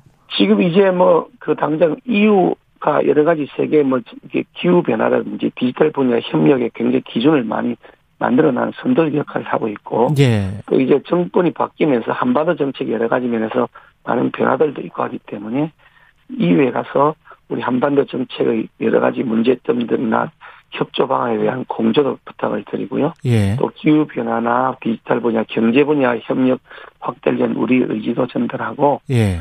또 가는 가면서 나토에도 들르게 될 것 같은데요. 예. 그 우크라이나 사태와 관련된 유럽 내 안보 지에서 여러 가지 변화가 음. 우리 한반도에 영향을 미칠 것 같아 보이고 그래서 이런 것들에 대한 파트너십을 한 이, 한국과의 나토 사이 파트너십을 강화하기 위한 여러 가지 대통령의 메시지 이런 것들을 좀 전달하려 하고요. 음. 그리고 BIE라고 국제 박람회 기구가 파리에 있는데요. 예. 2030 부산 엑스포 부산 세계 박람회 아. 유치하는 것이 중요한 국가적 과제인데 그렇죠. 예. 대통령의 의지를 거기 가서 전달해서 꼭 부산에 유치할 수 있도록 도와달라 음. 이런 말씀도 드리고 돌아오는 길에 이제 프랑스는 이번에 5월달에 새로 정부가 출범을 했습니다. 그래서 예. 새롭게 출- 출범한 정부에 오는 그 정부 인사들이나 의회 인사들 좀 만나서 양국 협력 방안을 전달하고 하는 그런 정도의 메시지를 가지고 출발해야 합니다. 잘 다녀오시기 바랍니다. 예. 음, 예. 감사합니다. 국민의힘 김기현 전 공동선대위원장이었습니다. 고맙습니다. 오늘 하루 이슈의 중심. 당신의 아침을 책임지는 직격 인터뷰. 여러분은 지금 KBS 일라디오 최경영의 최강 시사와 함께하고 계십니다. 네, 역 사를 혁명했던 광주에 더해 내 삶을 혁명하는 광주로 활력 넘치는 도시를 그려 보이겠다. 6일 지방선거 당선자 인터뷰. 예, 강기정 광주시장 당선자 전화 연결돼 있습니다. 안녕하세요. 네, 안녕하십니까. 예, 당선 축하드리고요. 당선 소감부터 부탁드리겠습니다.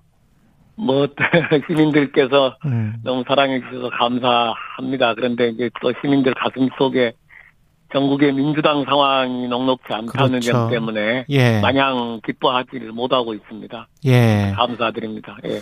일단 뭐 그 전국 상황이 12대 5잖아요. 그래서 민주당 그 광주시장 당선자께서 보는 어떤 민심은 뭡니까 이게 12대 5가? 그러니까 이제 대선 때 광주에서 엄청난 그 지지율 보내주고 1등을 만들어주고 음. 그런데 아무튼 대선을 패배했는데요. 예. 패배한 이후에 뭐 시간상의 문제도 있겠지만은 민주당이 혁신을 하지 못하면서 음. 아무튼 어려워진 것 같아요. 예. 또 하나는 이제 윤석열 정부가 시작되는 선임원 기간이 당연히 작동하니까 또 그런 점도 작동했을 건데 예. 아무튼 그런 두 가지 점 때문에 음. 그냥 음 사실은 우리가 조금 다르게 접근했으면 어 더 좋은 성적을 낼 수 있었지 않을까 이런 기대도 결과론적으로는 해보게 됩니다. 어떻게 접근했으면 좀 더 민주당이 나은 성적을 거뒀을 것이다 그렇게 예상하십니까? 이제 대선에 지고 나서 저희들이 잘 싸웠는데 졌다라는 평가도 있고 그 평가가 조금 국민들 마음에 안 들었어요. 대선 평가가 예. 진 사람들 답지가 않았다 이렇게 이제 국민들이 본 거죠. 아. 그래서 대선 지고 나서 우리 민주당이 좀 더 국민들의 마음을 얻는 방향으로 처음부터 확 갔으면 음. 이제 그게 하나가 아쉬운 대목인 거고 진 사람들 답지 않았다. 그렇습니다. 예. 그 다음에 이제 지방선거를 해나가는데 여기에서 이제 과정도 그랬지만은 지도부의 어떤 갈등도 표출되고 막 이러면서 역시 또, 어, 국민들이 많이 좀 고개를 돌린 것 같고, 예. 예, 그런 뭐, 음. 평가가 있을 거니까 평가를 잘 해봐야 될 것 같습니다. 예. 근데 이번에 광주 지역 투표율이 37.7%로 전국 최저란 말이죠. 예, 예. 이건 어떻게 봐야 될까요? 굉장히 충격적인 숫자, 숫자인데. 하나는 이제 광주, 전남하고 또 다르게 광주는 어떤 유의미한 경쟁 구도가 안 만들어져 있어요. 저희들은 경선이 아주 치열하니까. 예. 그래서 이제 유의미한 경쟁 구도가 사라졌다는 점 때문에 투표할 도움이 없고, 음. 물론 이 점은 과거에도 그런 뭐 광주나 영호남은 그런 점이 과거도 있었지만 이번에 아무튼 그렇고 전남은 이제 무소속 후보가 나오면서 현직 단체장들이 무소속 후보를 나오면서 대결이 아주 치열했던 점에 비해서 광주가 그렇고 예. 두 번째 이제 광주는 지난번에는 84%로 이재명 후보를 그 지지해 줬는데 저희들이 지면서 그 상실감이나 이런 것들이 여전히 에, 가슴속에 남아 있고 음. 그 결과가 이제 그 투표를 하지 않음으로 인해서 민주당 혁신을 바라는 마음을 투표율로 전하는 건 아니냐 이렇게 어. 봅니다 저는. 예, 투표율로 네. 민주당의 혁신을 바란다. 이낙연 전 네. 대표는 광주 투표율은 현재 민주당에 대한 정치적 탄핵 이렇게까지 말했거든요. 탄핵이라면 사실은 그건 끌어내리는 건데 예. 민주당에서는 탄핵이라고 평가하기보다도 사랑이다 저는 혁신을 바라는 진정한 어떤 아픈 매다 이렇게 저는 오히려 그 광주 시민들이 참 대단하다. 저도 광주에 정치를 해보지만 오랫동안 했지만은 광주 시민들은 그 판단이 들면 냉정하게 그 돌아섭니다. 그러니까 예. 예전에 안철수 당으로 100% 몰아줬던 거라든가 예. 지난번에 이재명 후보에게 정말 84%라는 전국의 1등을 만들어줬던 거나 이런 거 보면 딱 판단이 들면 냉정한데 이번도 그런 점에서 이 민주당이 혁신하지 못하고 대선 패배를 제대로 치유 못하는 걸 보면서 그냥 투표 안 하겠다고 37.7%로 냉정하게 경고를 음. 보낸 네, 그건 이제 시민들이 보내는 경고 또뭐 탄핵이라 좋고 뭐 사랑은 메라에도 좋은데 그것을 저희들이 제대로 꿰뚫고 받아들이냐 못 음. 받아들이냐의 문제인 것 같아요 앞으로요. 예. 민주당이 어떤 혁- 혁신하려면 어떻게 해야 될까요?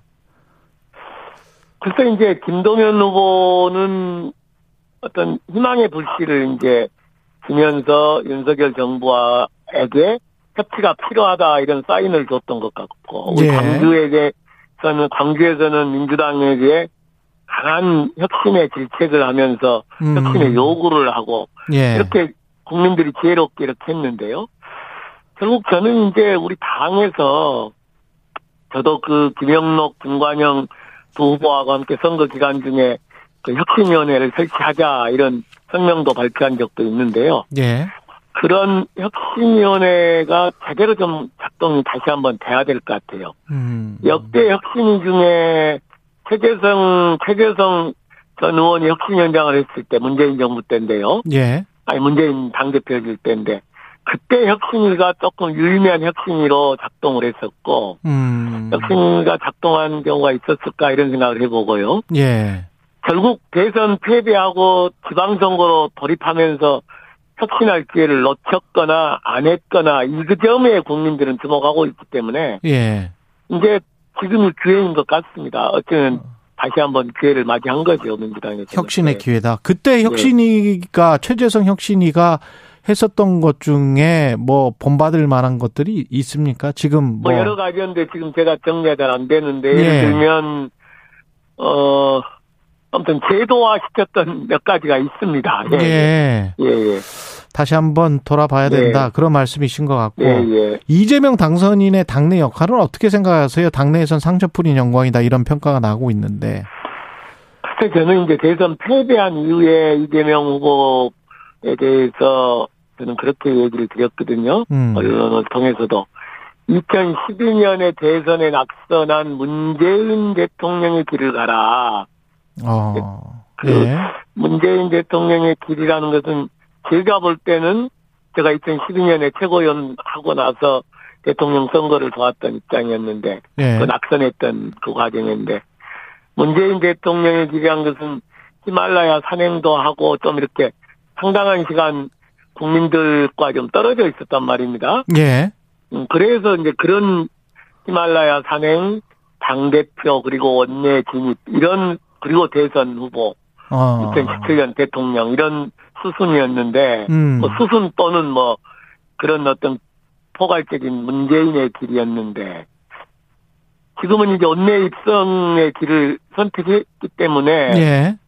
결국 이제 당의 혁신의 길에 어떤 역할인가를 하지 않을 수 없는 어. 이런 이제 그 현실에 직면한 것 같아요. 그래서 뭐 제가 대선 이후에 문재인 대통령의 길을 갔으면 좋겠다 했던 거하고는 전혀 다, 좀 다른 어 당장 당의 혁신의 길에 어떤 역할 그것이 음.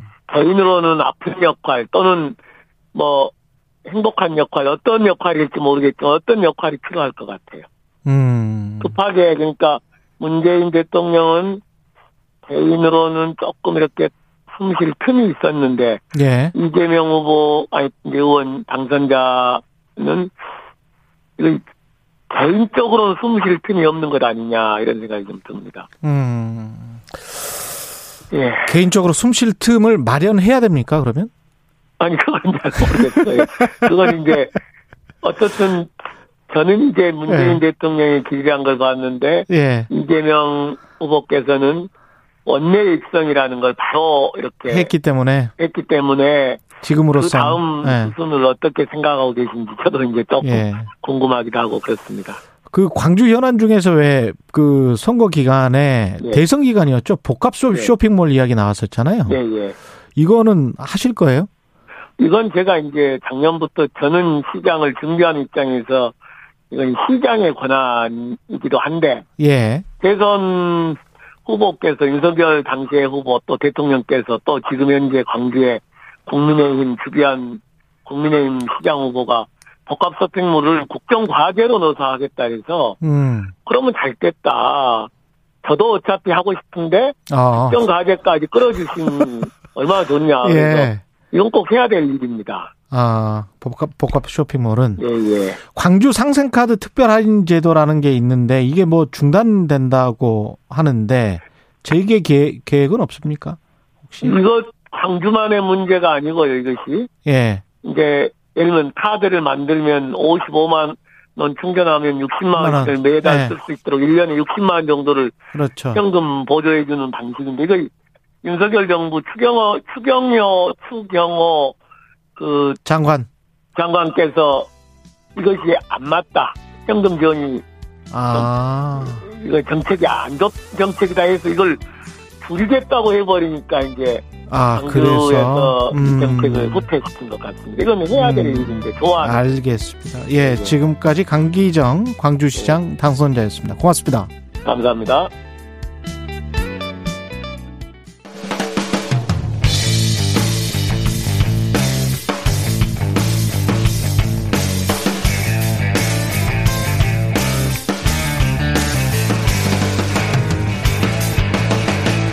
최경영의 최강 시사.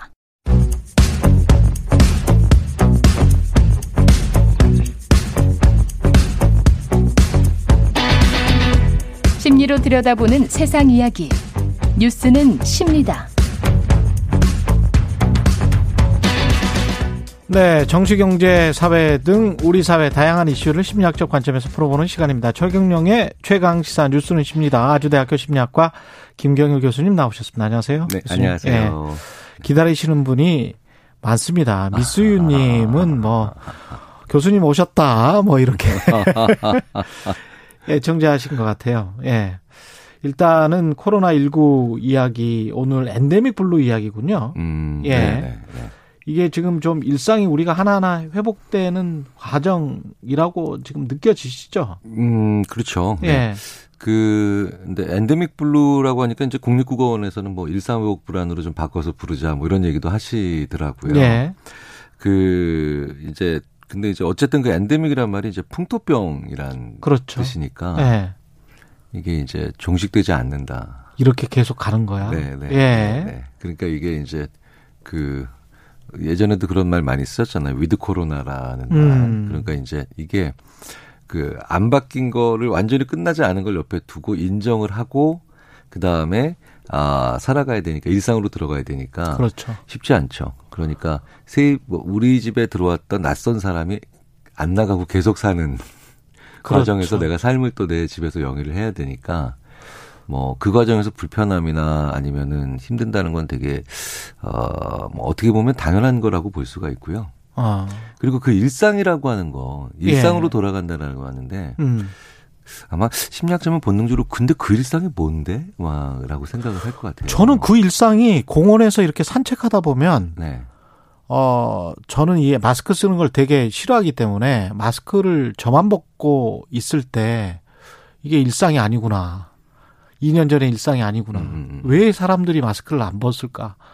저는 그 마스크 쓰고 있는 거 보면 되게 답답하거든요. 네, 근데 네, 그분들은 또 마스크 쓰는 게 지금 편안하다고 말씀을 하시더라고요. 네, 네, 네. 불안하니까 네, 네. 그리고 잘 됐다 감기도 안 걸리고 마스크 써 보니까 뭐 괜찮더라 얼굴도 안 타고 좋다 이렇게 음, 하시거든요.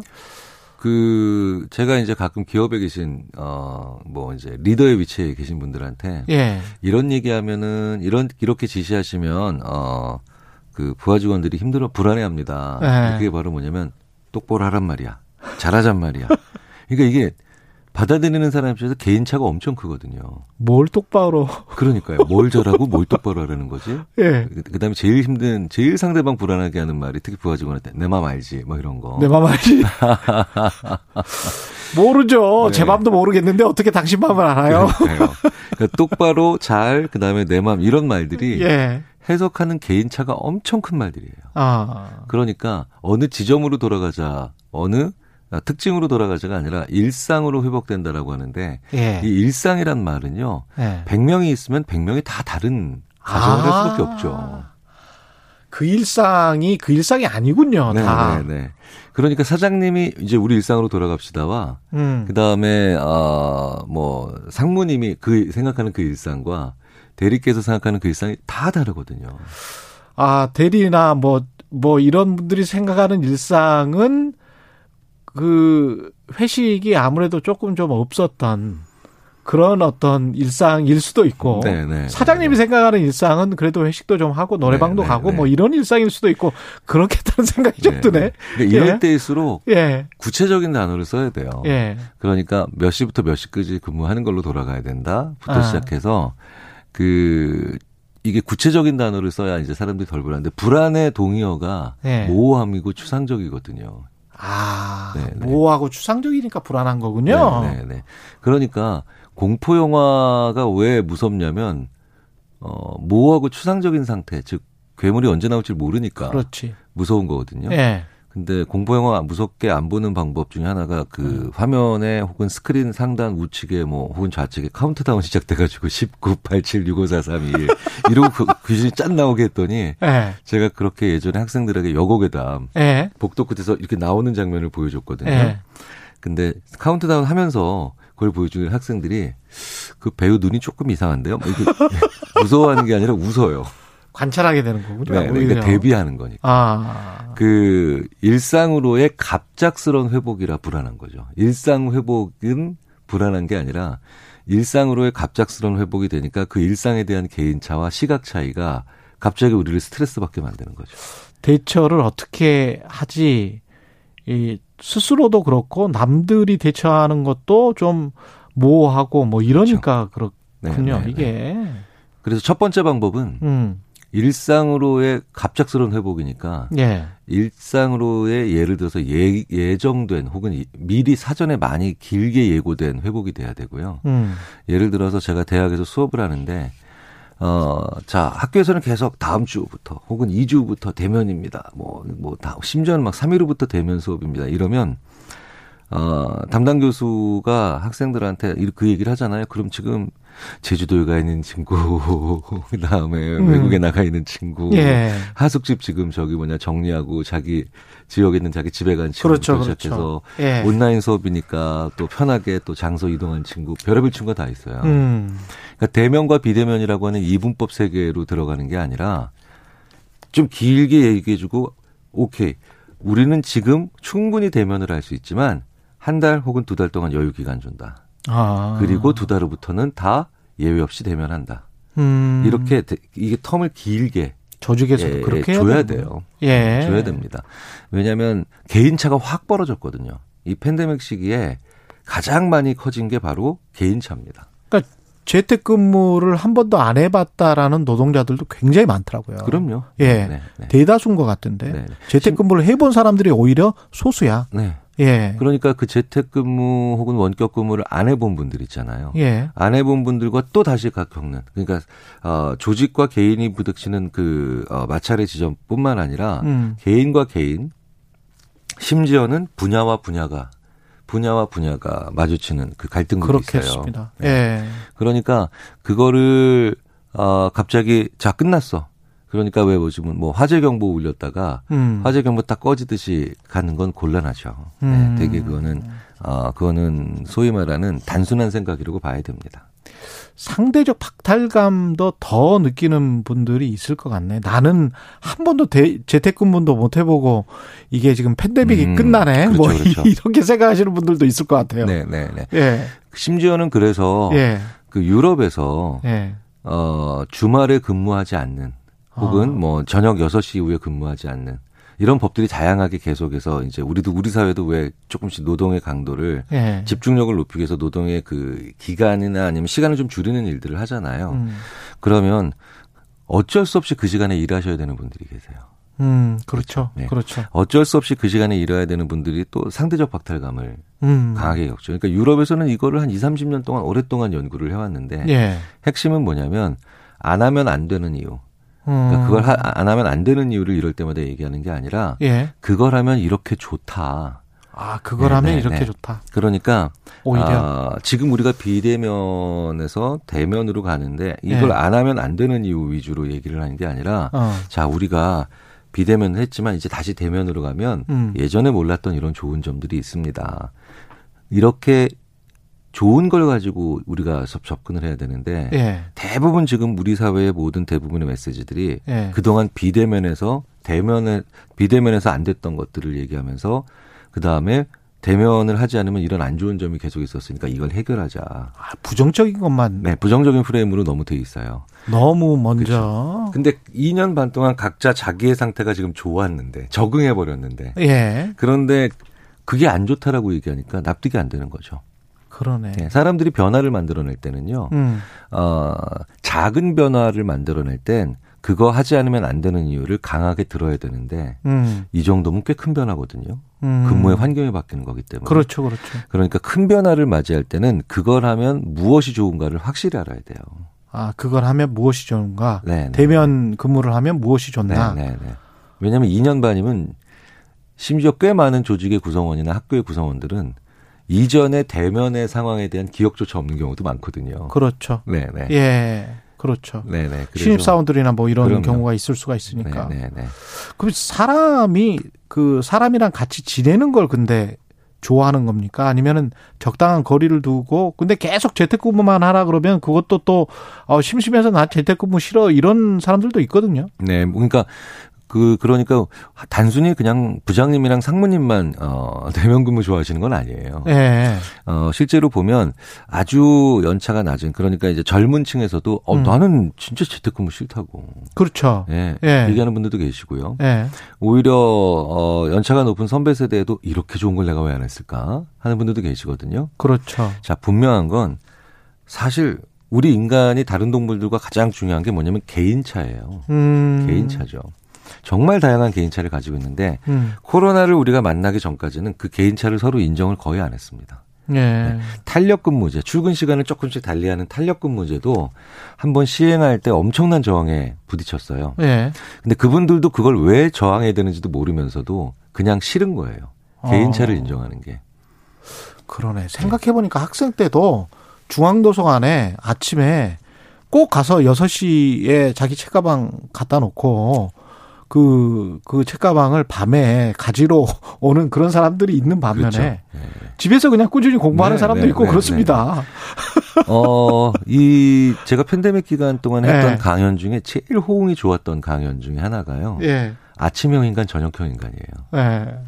실제로 있거든요. 이, 있어요. 네, 그러니까 예. 우리 인간이 24시간 일한다는 게 무슨 뜻입니까? 음. 아침에 더 활기찬 사람과 저녁이 되면 더 활기찬 사람들이 존재하기 때문에 다른 모든 동물들과 달리 우리는 24시간 잠들지 않는 시스템을 유지하거든요. 아, 그렇구나. 네, 그렇죠. 예. 자, 그렇다면 저는 한 번쯤 이런 생각들을 우리가 해봐야 돼요. 이걸 유- 그 그냥 이상적이거나 음. 아니면 그냥 뜬구름 잡는 거나 그냥 상상이라고 생각하지 말고 왜 아침형 인간은 더 아침에 일 잘하고 저녁형 인간은 오후 이때부터 더 총명해지는데 음. 왜 우리의 아이들이 같은 반 같은 학년이라는 이유로 한 학년 열 학급이 모두 같은 시간에 그렇지.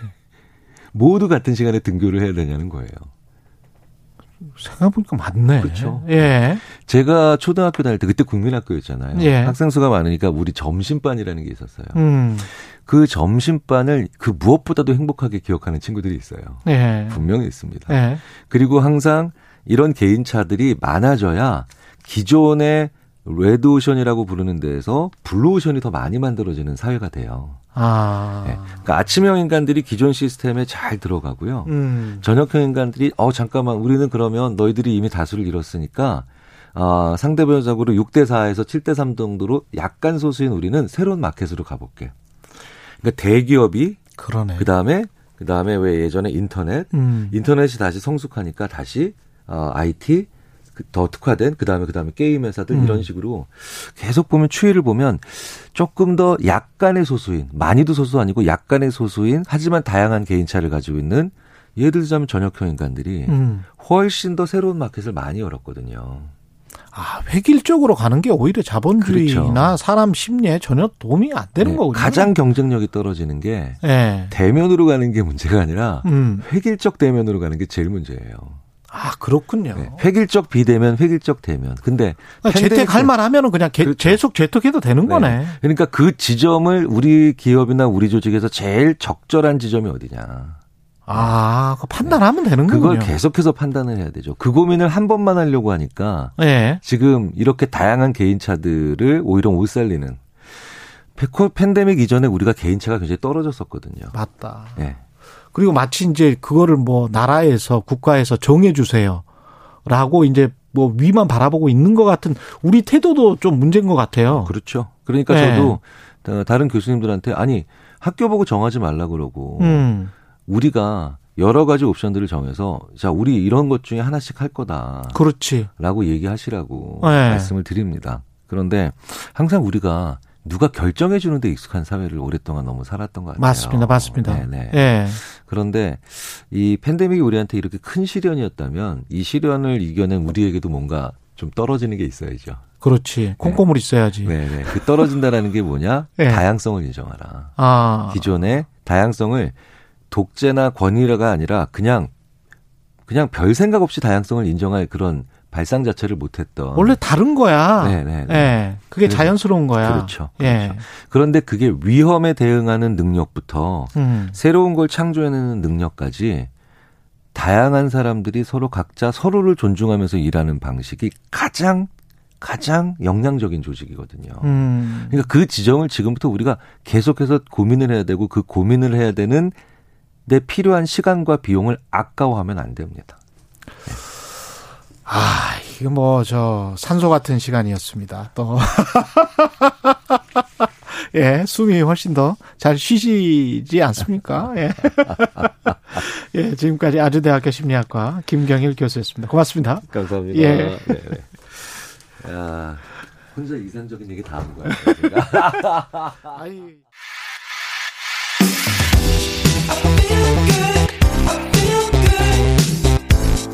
세상에 이익이 되는 방송 최경영의 최강 시사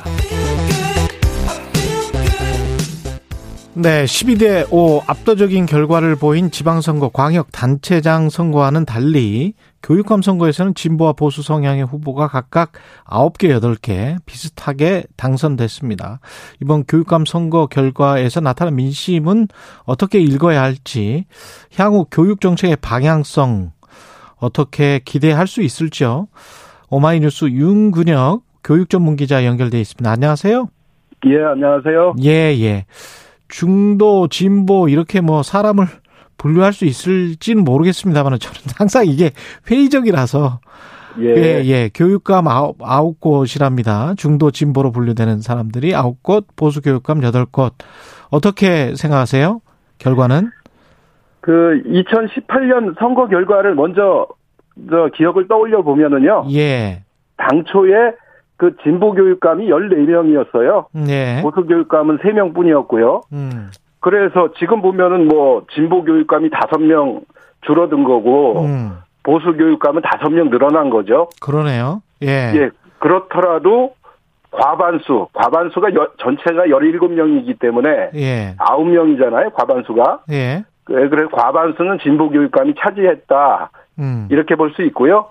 보수 후보가 약진한 것은 사실이지만 음. 진보 후보도 예상보다 선전했다. 이렇게 보고 있습니다. 진보 후보도 예상보다 선전한 이유는 뭘까요? 지방선거 이 광역단체장 선거하고는 달리. 그게 진보 후보 같은 경우는 예. 그 평가가 그렇게 나쁘지는 않다고 볼 수 있어요. 교육감 평가가.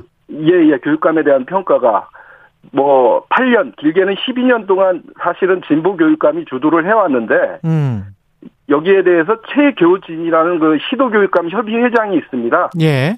세종시 교육감인데 그분은 엊그제 저랑 얘기할 때 예. 교육 혁신에 대한 국민 열망이 음. 여전히 살아있다. 그런 음. 결과를 보여준 거다.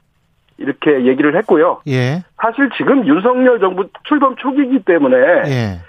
국민의힘 후보들이 압도적으로 이겼고 강세를 보였기 때문에 예. 진보 교육감들이 상당히 어려움을 겪겠다 이렇게 봤고요. 예. 그리고 뭐 솔직히 보면은 진보 교육감 8년 동안에 예. 학생 행복 지수가 확 높아지거나 어. 사교육비가 확 뭐 낮아지고 이런 모습을 보여주지는 못했어요. 그렇죠. 예. 예, 예. 그렇기 때문에 조금 그 균형추를 맞추기 위해서 음. 국민들이 진보 교육감을 덜 선택할 수 있겠다. 뭐 일부에서는 진보 후보 폭망론까지 나왔었거든요. 예. 예, 거기에 견준다면은 지금 선전했다 이렇게 볼 수 있겠습니다. 근데 이제 교육의 목적이라는 게 방금 말씀하셨지만 뭐 학생 행복 지수, 그다음에 학생의 학습 능력 뭐 이런 것들이 예, 다 예. 함께 높아지는 거를 원하잖아요. 진보건 보수건 간에. 그렇죠. 예. 그게 이제 혁신일 텐데 그 예, 예. 혁신을 하려면 방법이 나는 보수적으로 하고 나는 진보적으로 하고 이게 딱 나뉘어집니까? 특히 교육 같은 데서. 교육 같은 경우는 진보주의 교육 학파 뭐 이런 말이 있듯이 예. 그 방법론에서 나눠져요. 나눠집니까? 어떻게 나눠집니까? 어떻게 협력을 예, 예, 예. 말씀하십시오. 진- 진보주의 같은 경우는 공동체의 협력을 강조하고요. 아, 학교 교육에서 예. 따로 또 같이 협력해서 이렇게 교육 학습 받는 것을 중시하고 예. 그 뭐 다 그런 건 아니 아닙니다만은 보수주의 교육 같은 경우는 예. 경쟁을 중시하죠 경쟁. 아, 그렇군요. 예, 예. 그러면 이제 경쟁을 중시하면 학, 학생의 성적이랄지 뭐 학습 능력이랄지 그런 게 올라서 한국이 좀 더 부강하고 행복한 사회가 될 수 있다. 뭐 이렇게 주장을 예, 하는 예. 거군요. 그러니까 극단적인 게 그게 한 사람이 10만 명을 먹여 살린다 뭐 이런 아. 생각이에요. 엘리트 교육이나 이런 쪽으로 보수주의 교육에서 좀 빠지기가 쉽다는 비판을 받아왔죠. 예. 그게 지금 일반고 전환 문제, 외고, 국제고, 자사고의 일반고 전환 문제랑 접점이 맞는 그런 철학일 것 같습니다. 그죠?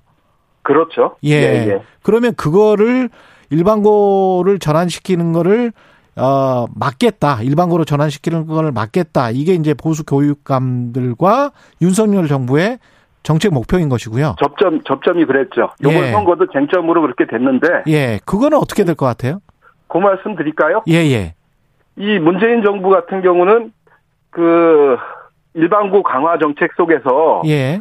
자사고, 외고, 그 국제고 같은 경우를 2025년에 일반고로 전환하겠다고 이미 법령을 고쳐놨어요. 음. 그랬는데 윤석열 그 후보 후보 시절에 대통령 후보 시절에 존치하겠다, 다시 예. 되돌리겠다 이렇게 그 공약을 내놨고 음. 이번에 보수 후보들도 그 공약을 내놨는데 예.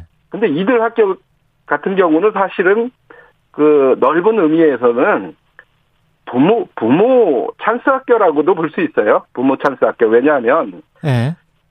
돈이 좀 있어야 돈이 상당히 있어야지 갈 수 있는 학교거든요. 외고 국제고 자사고가 예. 예, 민사고 같은 경우는 사실 2,800만 원이에요. 한해 내는 돈이 등록금 공식적인 등록금 뭐뭐 이런 것들이 다 합쳐서 수업료 등록금 다 합쳐서요. 그럼 사교육비랑 뭐 이런 거 합치면 뭐 엄청나겠군요. 예, 예. 예. 그래서 공부만 잘하고 예. 해서 갈 수 있는 곳은 아니기 때문에 음. 차라리 그런 교육 과정을 전체 학교에 일반화해서 음. 학교 안에서 선택하게 만들자 이런 주장을 이제 진보 교육감들이 펼쳤던 것이고요. 예.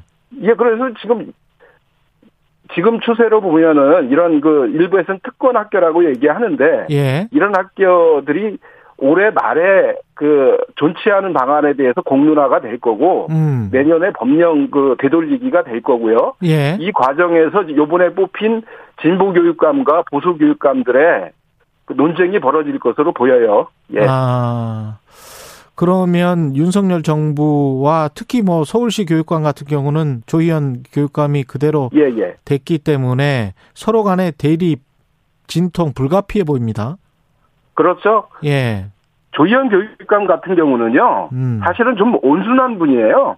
그렇습니까? 오- 예, 예. 만나보셨겠지만 예. 온순한 분인데 예. 이분이 자사고 문제에 대해서는 양보를 안 하겠다고 하고 있거든요. 아. 아주 센 어제도 센 말을 했잖아요. 출근하면서 예. 예예 예, 제가 봤을 때는 요 특권 학교 문제 나가서는 외국인 학교 한동훈 장관 통해서 나타난 문제가 지적된 그 국제 학교 예. 이런 문제에 대해서는 진보 교육감의 경우에는 양보하기 하기가 어려울 거예요.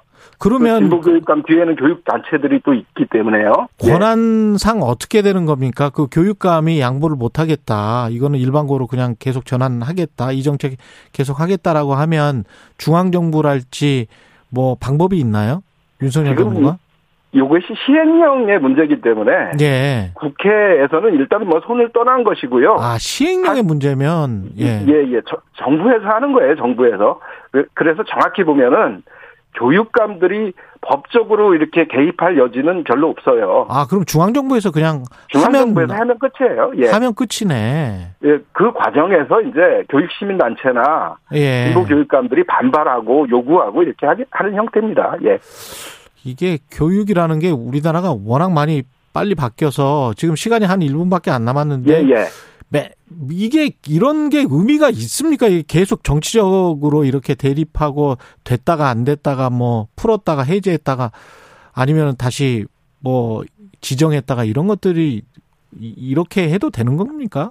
일단 뭐 정, 정답은 예. 어, 세부적으로 안 들어가더라도 음. 교육 형평성 여러 아이들이 함께 행복한 방향으로 나가는 것이 정답이고 그렇죠. 그 속에서 제도를 찾아야 될 건데 예. 세계적으로 검증된 것은요 예. 학교 안에서 영재 교육하고 특목고 교육하고 학교 교육과정 안에서 하자 학교 교육과정 안에서 예. 예예예 학교 안에 다양성을 추구해야지 학교별로 차별을 두기 시작하면은 이건 완전 학교 계급 사회가 된다.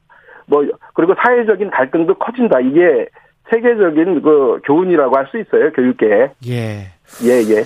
유근혁 교육 전문 기자는 교사 선생님이셨어요. 그래서 예, 이쪽에는 정말 전문가십니다. 예, 이, 여기까지 듣겠습니다. 고맙습니다. 예 예 고맙습니다. 예, 윤근혁 교육 전문 기자셨고요. 5759님이 교육에서까지 진보니 보수니 언급되는 현실이 아쉽습니다. 부모 찬스 없고 지역 차별 없고 특수고 일반고와의 차이를 없애 모든 학생들이 공정하게 교육의 혜택을 누릴 수 있게 하는 게 필요해 보입니다. 이런 말씀 하셨습니다. 6월 3일 금요일입니다. 예, 최경령의 최강시사 끝나고요. 예, 다음 주 월요일에 다시 뵙겠습니다. 고맙습니다.